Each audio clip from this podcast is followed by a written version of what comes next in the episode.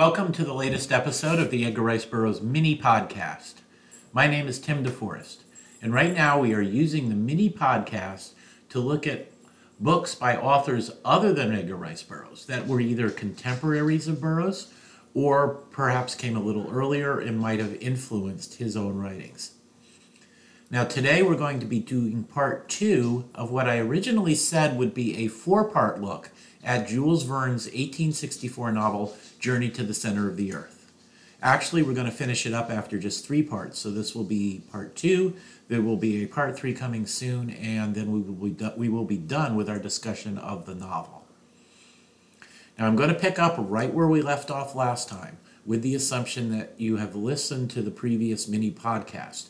So if you haven't, stop now, jump back to the previous episode, listen to that one, and then rejoin us here.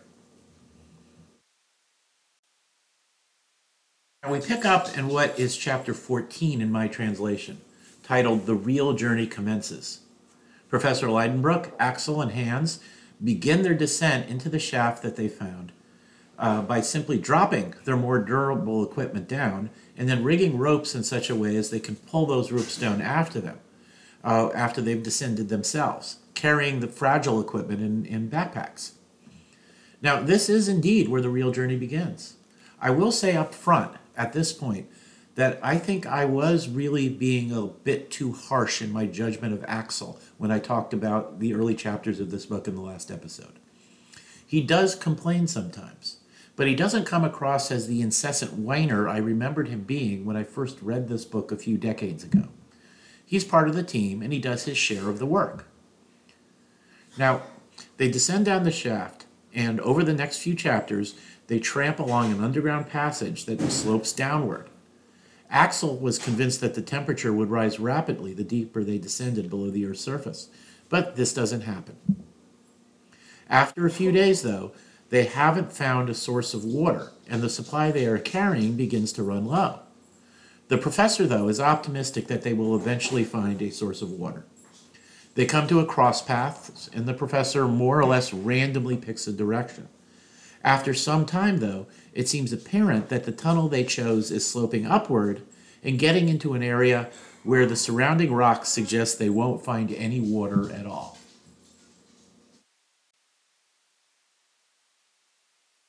The professor here refuses to admit he might have chosen unwisely, and he insists that they continue.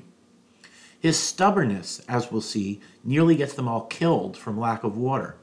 I mostly like Lidenbrock as a character, but here he clearly makes poor decisions as the expedition's leader, and I don't think he's ever properly called out, out, out for it, either by Axel or by Hans. Of course, Hans never says anything, so um, that's not surprising. Now, when the tunnel they're following runs to it runs to into a dead end, they finally turn back. By now, they've had to put themselves on short water rations. Soon, they're completely out of water. I do want to give Lidenbrock credit in that he saves the last few uh, sips of water that they have for Axel, but it really doesn't excuse his earlier stubbornness. It's Hans who saves them. When they hear water rushing on the other side of, of a tunnel wall, the big Icelander attacks the wall with a crowbar. Soon, water's squirting out and forming a stream that runs down the tunnel they're now in, providing them with a source of water as they continue. So everything seems okay now as they continue on their journey and they're now descending again. Soon after that, though, Axel becomes separated from the others after they enter a large cavern. He trips and his light breaks, and this leaves him in pitch darkness. He does despair before long, but I can't count this. I can't count uh, this as him whining too much. He's lost in absolute pitch darkness without any hope of succor. Despair is understandable. But he is saved. A weird bit of acoustics allows him to hear Lidenbrock and Hans calling for him, even though they're several miles away. They're able to gradually reunite, and the journey continues. Now, this, this is where we get to a really cool part of the book. They come to an underground sea or ocean. It's obviously large, and they don't know how large at first. There's a forest of giant mushrooms nearby, along with fossilized wood that Hans uses to build a raft because Lidenbrock is determined to keep going in the same direction they have been, and that means crossing this sea. The roof of the cavern is high enough to allow for actual weather patterns, and electric currents in the clouds provide continuous light. It's like nonstop lightning. Um, they're they're no longer traveling in the dark, depending on their small portable lights. Now, Verne always took pride in being scientifically accurate in everything he wrote. Here, I think he's really stretching anything that he probably believed could actually exist. But there are some times when you're writing a novel where you have to go with the rule of cool rather than the rule of, of realism. And I think Verne makes the right decision. Um, just the image of this lake with perpetual lightning above giving it light um, is pretty awesome. Um,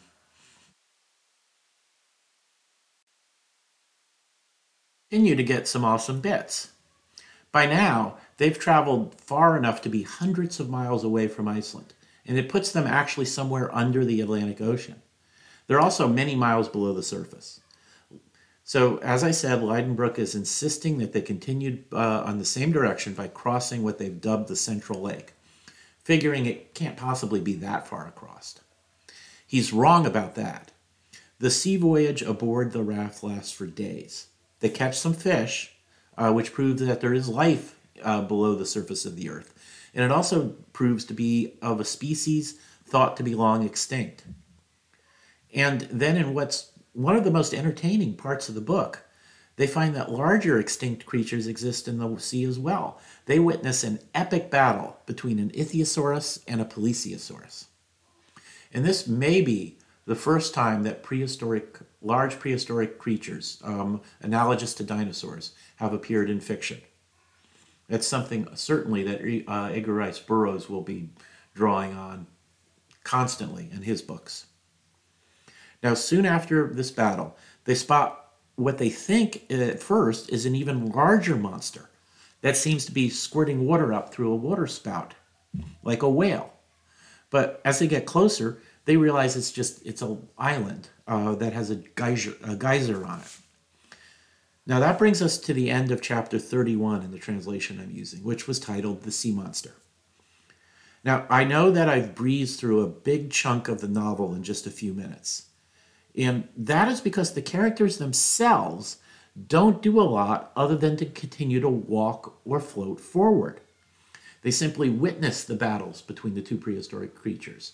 They witness the lake. Um, they do endure some dangers and have to think their way out of some situations, but they're not doing a lot of action adventure stuff.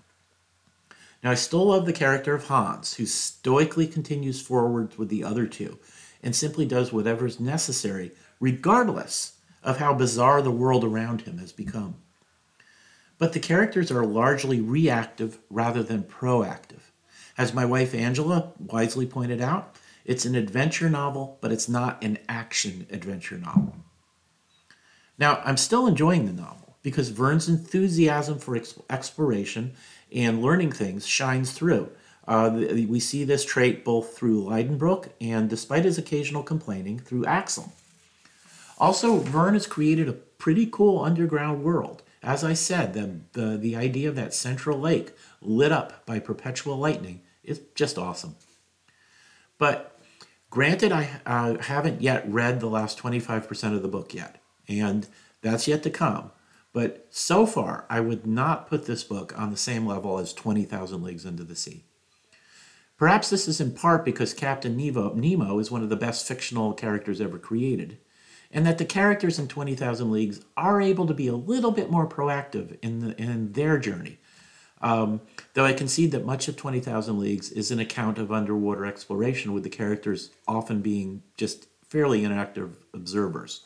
Even within that context, they get to do stuff. Whether it's fighting squids, taking undersea walks, or hacking their way out of icebergs, the characters in 20,000 Leagues just have more opportunities to do things other than just travel. I guess what I'm saying is that Nemo, Nemo would take Professor Lidenbrock in a fight. Journey is a good book, but it's not Verne's best. Still, it's been decades since I last read it. And as I said, I still have the last 25% of it to read. So I'll be back soon to let you know what I think. Once again, my name is Tim DeForest. Uh, please visit my blog at Comics, Old Time Radio, and other cool stuff. You can also find a link to my Amazon.com authors page there.